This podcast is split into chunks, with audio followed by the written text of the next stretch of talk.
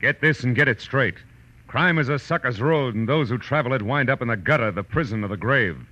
It started with an Indian gift of a piece of pottery and led to a brown bear and moccasins, an archaeologist, much laughing water, and finally, death in an alley. But just to make matters worse, the Indian giver was a female and 100% genuine, hot blooded Apache. From the pen of Raymond Chandler, outstanding author of mystery, comes his most famous character and crime's most deadly enemy, as we present The Adventures of Philip Marlowe.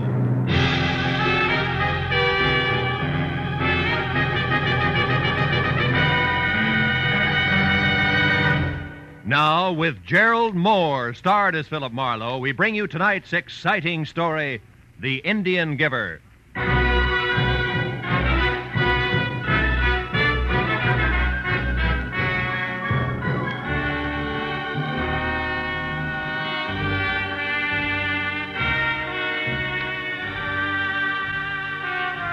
By day, the industrial heart of any city is just so much steel and stone and streets, jammed full with the raucous sounds of a thousand and one different machines.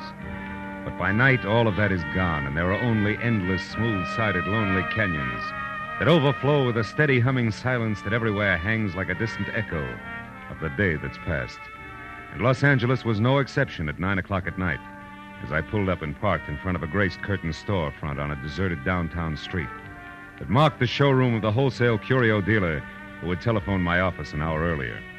And in a Dutch accent laced tight with worry, it urged me to call on him at once. A raised gold lettering on a side door that showed a strip of yellow light at the threshold said Alex Van Nord, private, in an ornate 18th century script. So when I knocked, I was ready for something continental with thick bifocal glasses. When the door swung open, my jaw dropped to my chest. And I couldn't help gaping because the huge V of a man in front of me, in cheap, snug clothes who had dark hair, dark skin, and darker eyes, had to be no less than a full blooded American Indian. Moccasins and all. What you want? Uh, Mr. Van Nord, is he in? Name your business. Well, it's personal. What's yours? hate. For those who would destroy our culture. Oh!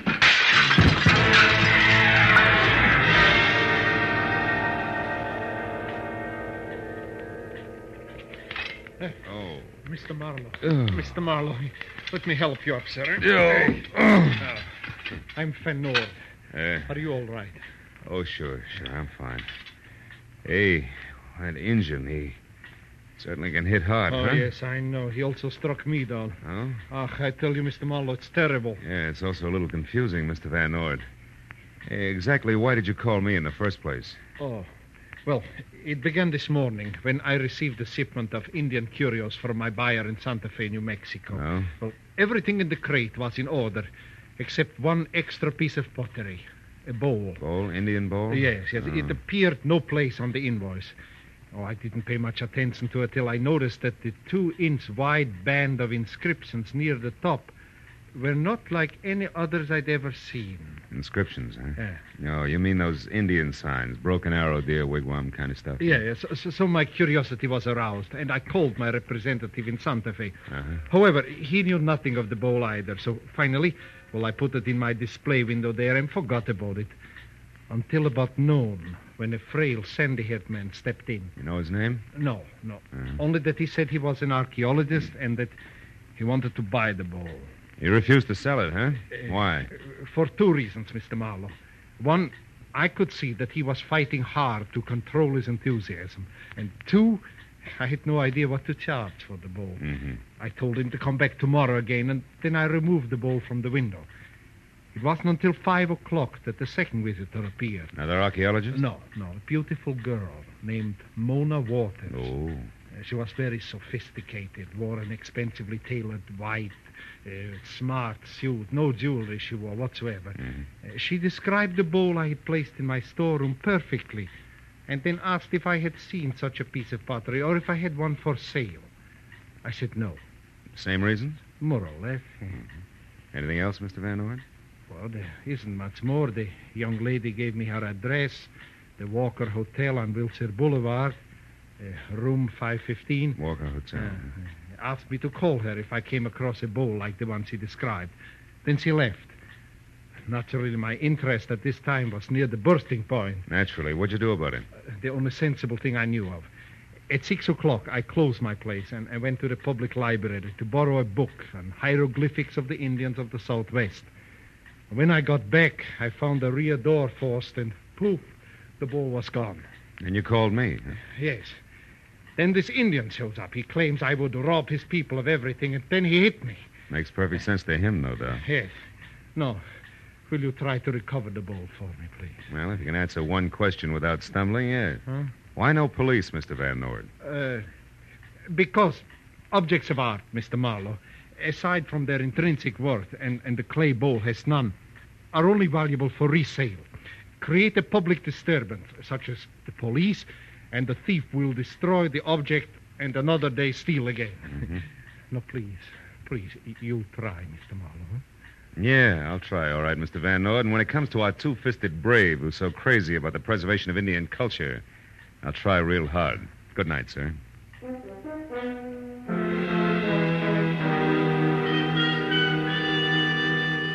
Van Nord's enthusiasm and the hundred bucks he pressed into my hand before I left were encouraging, and I drove straight to the Walker Hotel on Wilshire Boulevard, where a moment after I entered the plush lobby, encouragement came once more. Because gliding from a travel agency booth toward a cocktail lounge was what my client had described as beautiful girl, expensively tailored, smart white suit, no jewelry whatsoever. But when we were both inside and at adjoining stools at the bar, where the soft lights accented her high cheekbones and jet black hair, I knew that Mr. Van Nord had skipped something important. Because in spite of a full mouth, neatly rouged, eyebrows penciled come hither, and a coiffure shingled vintage 1949, Mona Waters could also be full blooded American Indian, which is what I was working on when she turned, blew a smoke signal in my face, and spoke with an accent that was about as Apache as Vassar. Don't let me make you lose your place, but uh, do you mind telling me why you're staring? I collect the reasons for a hobby. You know, like some people save stamps. Uh huh. And others pottery. Pot. Who are you? A ceramics fiend named Smith. Now, Mona, let's talk about you, huh? Why? Because I've already been offered $10,000 for the bowl. What? Good enough? You have the bowl where? Well, not in my pocket, honey. It's too bulky. I've got it tucked safely away outside in my car. Oh? Yeah, you know, you didn't hide it very well after you stole it from Van Nord. You've been in my room. Could be. Now, do we talk business, yes or no?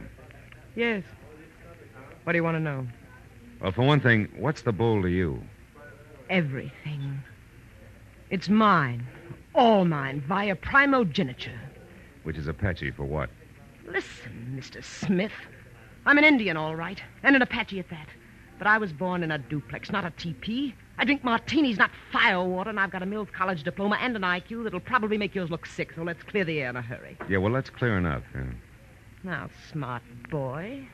My late Uncle George Waters, also known as Chief Laughing Waters, giggle if you want to, owned the bowl you want $10,000 for. So?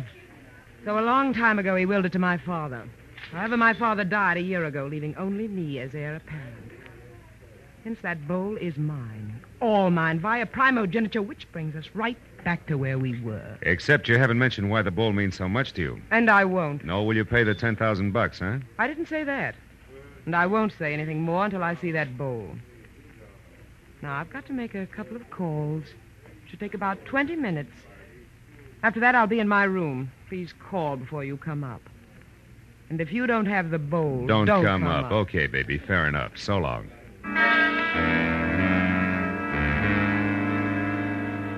It had been the kind of conversation piece wherein each party's quite sure that the other's a liar, but not quite sure why. So a moment after I was on the sidewalk and out of Mona's sight, I darted for the side of the hotel in the rear entrance where I made my way to a self-service freight elevator that got me to the fifth floor, just as the Apache with gloss closed the door to a room at the far end of the carpeted hallway. I was about halfway there when it came. The door to 515 wasn't locked, and when I threw it open, I found about what I'd expected. Mona slumped in a corner of the room, pride heard only, and opposite her a wide open window, which I figured led to a fire escape, until I was standing next to it and saw that there was nothing but sheer wall that plunged five stories to the sidewalk below. And on a line with the hotel's fourth floor, a rooftop, that at best was a good 15 feet away. When I closed the window and turned back to the room, Mona was already on her feet. That sly jerk. He waited till I had the door closed behind me, and then he swung. Oh, brother, when we meet again. Oh, Mona, who? Did he get the bowl? Get, the bowl I thought you had that, Smith. I was kidding and you know it. Now, once more, who was it? His name, Mona. Jimmy Brown Bear. Jimmy which? Brown Bear. Smitty, a lot of Indians have Indian names. It's a custom. Try not to fall apart every time you hear one. I will if you'll stop being persecuted. I think Indians are all good Americans. Now tell me about the big brown bear. Okay. All right. He's absolutely sold the bull's a priceless tribal heirloom the white man's trying to steal. He's plain nuts. Who else would try a jump like that from a fifth story window? Yeah. Quite a hop. If he actually made it. What do you mean if? Nobody fell. No. Maybe nobody jumped either. Maybe you make up heap big story, baby. Hide bowl here in closet, then fall on floor. Tell Wild Tail a screwball Apache. That'd be smart. Yeah, heap. But also smart if you take long nose out of Injun girls' affairs before it get blown off. Stand still, Buster. You oh. Tomahawk, caliber 38. How unfriendly. But effective. Now, Smith, what's your real name? Sammy Blue Ox. My father Listen, calls me. Junior. Let me clear up a very important point.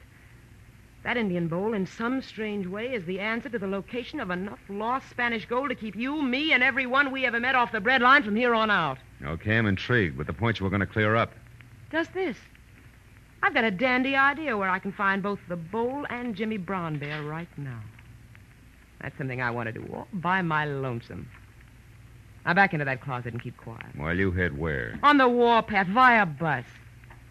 I'm a hot-blooded Apache, remember? So long, baby.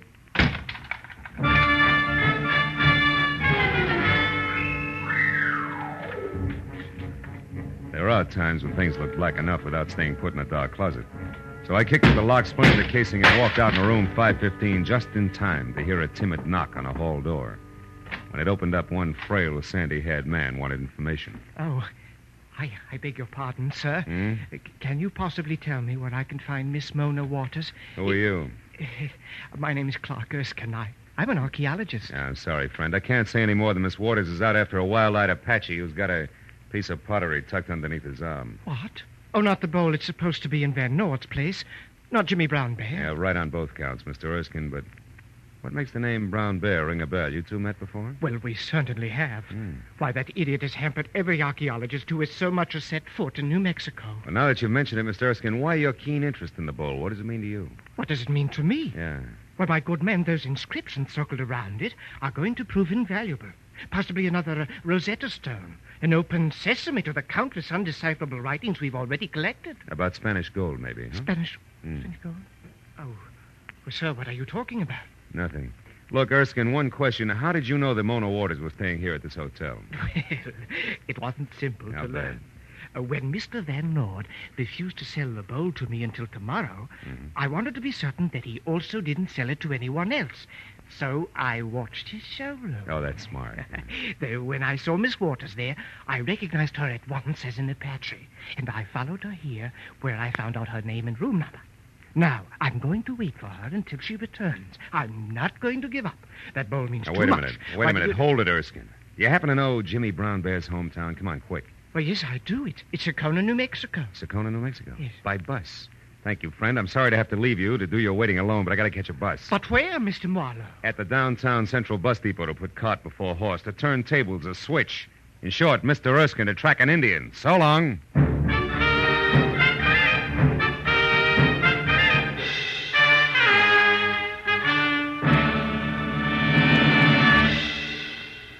In just a moment, the second act of Philip Marlowe. But first, you meet many an old friend from the wide field of music every Sunday afternoon when the Choraleers and the Symphonette are heard on most of these same CBS stations.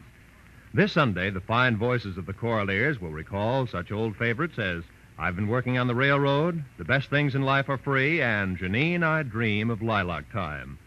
The Symphonette will bring you the overture from the Bohemian Girl, a Strauss composition, and a stirring march, among others. Be sure to hear the Symphonette and the Choraleers to find your old friends and favorites every Sunday. Now, with our star, Gerald Mohr, we return to the second act of Philip Marlowe and tonight's story, The Indian Giver.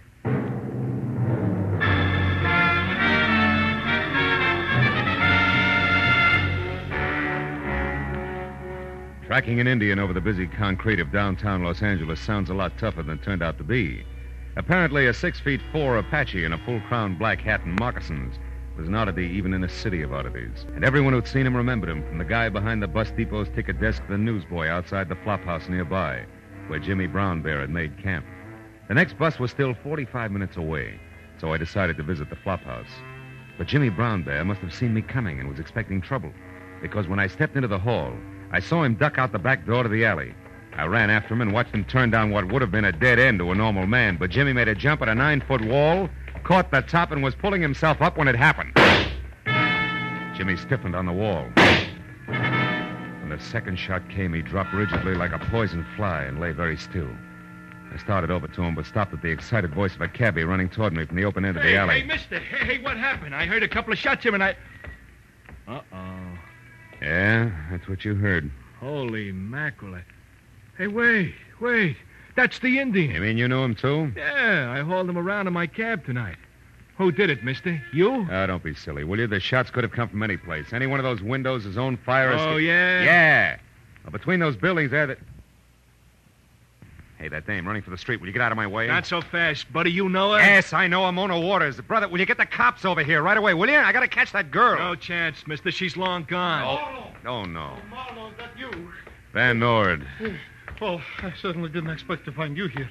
What in the world is going on here? Among other things, murder. Yeah, it's that Indian, Mr. Van Nord. The same one. What? Good heavens. Mr. Marlowe, did, did this happen because of the bowl? No doubt. Mona Waters just got away between those two buildings. Oh. I'm pretty sure she's the one who took the bowl out of your place tonight because Jimmy Brown Bear got it away from her later. Now she's got it back again, and he winds up like that. Then you think the girl killed him to recover the bowl? Right now, I'm too balled up to think anything. Say, just a minute. How do you manage to show up here? Uh, why, I, I started home in this man's taxi and found out that he was the one who brought Mr. Brown Bear to my shop tonight. Yeah, that's right. I picked the Indian up right out here on the corner. Uh, so we came down here because I thought if we found where the Indian was staying, it might be a help to you, Marlowe. You were waiting in the cab when he was shot? No, no. I started into this place alone, and then I thought better of it and came out to get you, cabby, to come in with me. And then I heard the shots. hmm Now, look, Mr. Van Nord, you better keep your nose out of this mess. Huh? Go on home and sit on your curios. I'll call you when I got something.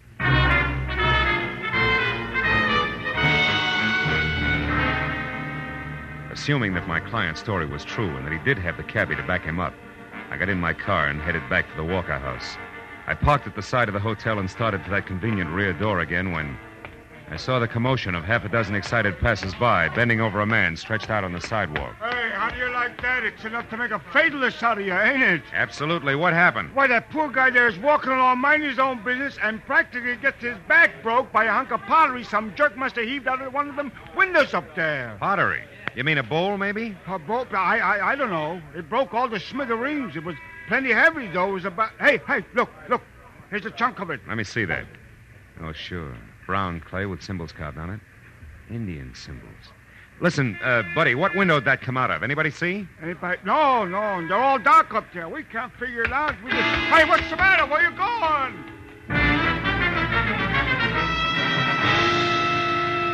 There was no doubt about it. The broken piece of pottery I'd clenched in my hand must have come from the Indian bowl. I ran inside, rode the elevator up to the fifth floor again, and beat it down the hall to 515. Sprawled out on the floor inside was Clark Erskine, the archaeologist, making a valiant but wobbly effort to get back on his feet. I dropped the chunk of bowl in my pocket and gave him a hand. Come on, fella. Up you go. Come on. All right, take it easy. Now sit over here and tell me what happened to you. Where am I? Oh, who are you? Marlowe, Marlowe. Remember, you're in Oh. room 515 of the Walker House. Oh. When I left, you were waiting for Mona Waters, but I came back to find you spread out on the floor, as flat as that puddle of ink there on the desk blotter. Now, you take it. How come all this? Oh, yeah, yes, I, I remember now. I was struck. Yeah, yeah. But, Marlowe, the, the, lights are out. And they're better left that way unless you want the room full of irate citizens. Who struck you? I have no idea. I was sitting at the desk there writing Miss Waters a note because I, I decided not to wait any longer when I was hit from behind. That explains the spilled ink. What about the open window? It was closed when I left. Open window? Where? Where? Why, why that's strange. Strange, it's screwy. Nuts. What do you mean? Mr. Marlowe, just what is your position in this business? I'm a private detective working for Mr. Van Nord, and I'll tell you something else. Whoever slugged you opened that window and sailed the precious Indian bowl right out into thin air, five stories high. Oh. Smashed down there on the sidewalk. Oh, the, the, the bowl is gone? Destroyed? Mm-hmm. Oh, no. Oh, yes. Why, that's hideous. The markings on that bowl were priceless. Why, Marlowe, great Scott, why was it destroyed? That's what I mean. See, it's screwy. Oh, wait a minute. I'll get it. Hello? Mona Waters, please. It's urgent. Interstate Airlines calling. She's out. I'll take the message. Oh, thank heavens. We want to rectify a perfectly ghastly mistake. We're afraid the relief operator may have given Miss Waters 2:12 a.m. instead of 1:12 a.m. as the departure time of her plane tonight. But, baby, it's 12.30 now. If she leaves at 1.12... I she- know. We're just sick about it. Can she make it? I hope not. But I'll do my best to deliver your message in person. You're a dear girl for calling. Goodbye. What was it, Marlowe? Something important. Not archaeologically. I'll see you later. Oh, wait, wait. Isn't there anything we can do about the bowl? Yeah, oh, sure. Get a bottle of glue and a dustpan and hop to it. So long, Erskine. I'm off to the field of the Thunderbirds.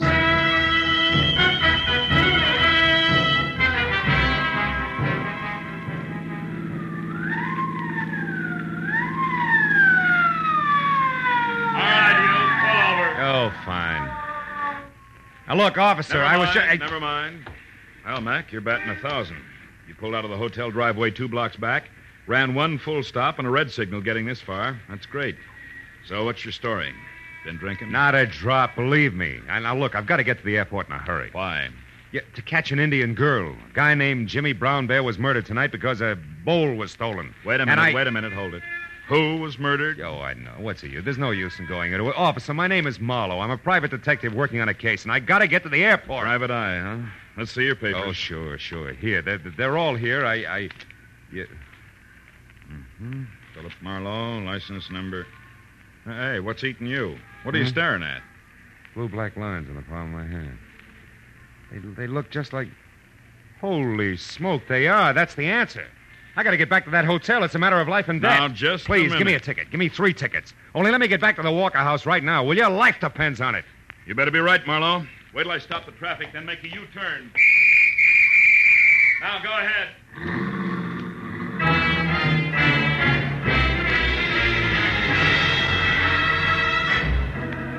Made it back to the hotel in something under seven minutes for the round trip. I ran for the elevator, waited for the car to come down, and when the gate opened, bumped head on into Clark Erskine Oh. himself. I backed him into the elevator again at gunpoint and pushed the fifth floor button. I didn't say a word. By the time the elevator stopped and the gate slid open, he was beginning to sweat. Marlowe, I, I, I just don't understand this. Why is the gun? Take a guess, Erskine. I want to know what happened to Mona Waters. Why, I, I, I don't know. She, she didn't come back. Here, this is 515. Remember, go on, open it up. And get inside. Now, listen, you. I know who killed Jimmy Brown Bear, and I found out plenty about the bull, so talk. Where's Mona? Behind you with a gun in my hand, so don't move. Oh, great. Well, at least you're okay. Except for a headache, yes. I just woke up in the bedroom with a heap big lump on my scalp, and I know a pale face who's going to pay for that. Drop your gun, Marlowe. Drop it. Now, who's this character here, and where's the bowl? Marlowe hit it, Miss Waters. I, I saw him hit you and take it. I, I tried to stop him, but he hit me too. My name is Erskine. I'm an archaeologist. I only wanted to make a scientific study of the bowl, but this vandal here has destroyed it. Destroyed it. Marlowe! I'll Pipe down, Red Wing, and listen. Before you start shooting, there's a lot of wampum at stake, if nothing else. Now keep that in mind. Okay, Big Wind, start blowing. Speak your piece and keep it straight. He's a treacherous liar, Miss Waters. I know I'm braced for that. No, you sweetheart, you. All right. The inscription's on that bowl with the key to the treasure, which is probably no news to you two. You didn't know how to work it, Mona. But Erskine here did. He found out that some of the lines were etched into the clay and others were raised, like the face of type in a printing press. Do I go on? Pray do, Professor. All right, now look. If you look closely, beautiful, you'll see ink on his fingers. Also, you'll notice that a bottle of ink poured out on your desk blotter there made the same kind of ink pad you use for a rubber stamp. That ink was spilled by accident. Now, don't listen to him because. Shut up. Go on, Marlowe. Well, after he knocked you out and left you in the bedroom, all he had to do was roll that wide, flat border of the bowl through the ink. Then roll it again over blank paper and it printed. What's more, baby, if we look real close, we'll find a perfect printed map on your hotel stationery stuck in one of his inside no, pockets. No, you don't. You'll never get the chance. Marlowe, the gun on the floor! Duck, He's Mona, lights out!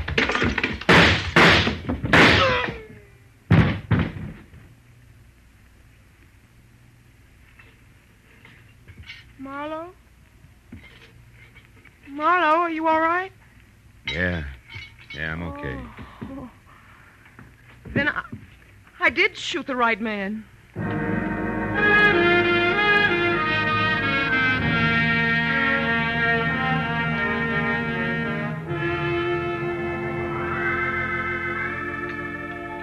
cream and sugar, Miss Waters?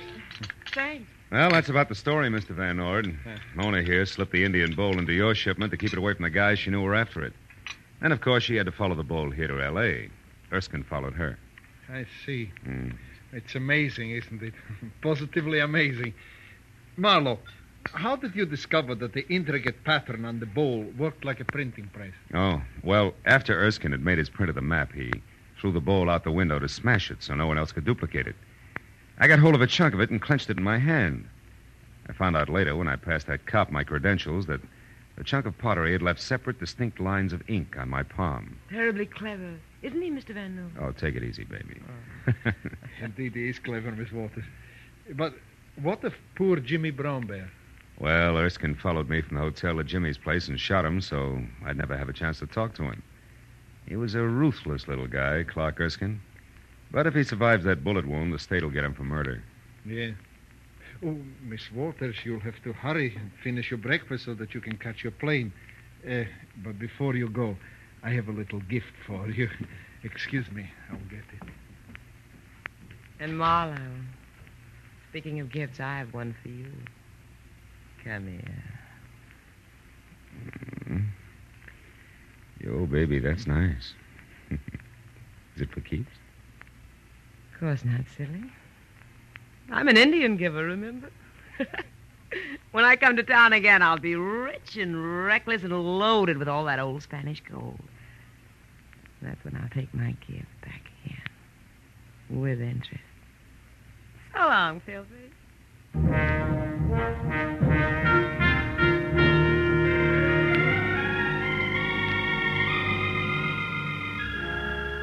Well, when I finally got home, completely fagged out at 10 o'clock in the morning, I took one look at my favorite chair, the big, deep, soft one, and then sank down into it good and hard. Ow! Ooh, something that felt like a broken beer bottle stabbed me. I reached for it, and it turned out to be the jagged chunk of the Indian bowl I dropped in my pocket earlier. For the first time, I really looked at the hieroglyphics on it. There were three Indian figures. The first was breaking sticks into uneven lengths. The second was holding a small fish, and the third was running away with all the wampum. It took me a long time, but I finally got it, I think. The Indian picture message could only be translated one way. It had to mean never give a sucker an even break. And right then and there, I thought about Mona and what she'd said. That's when I'll take my gift back again. With interest. So long, Philface. So long, baby.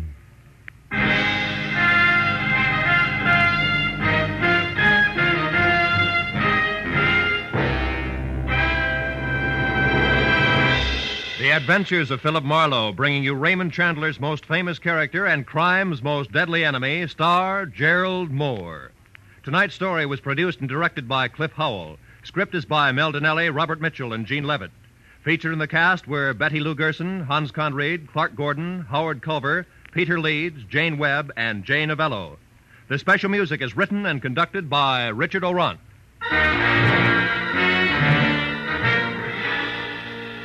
Be sure and be with us again next week when Philip Marlowe says. Inside of two hours, a lavish mansion seethed with suspicion. A sealed cabin filled with gas and an artist's retreat had a corpse on the floor. All because one man was too good looking to be true to anyone.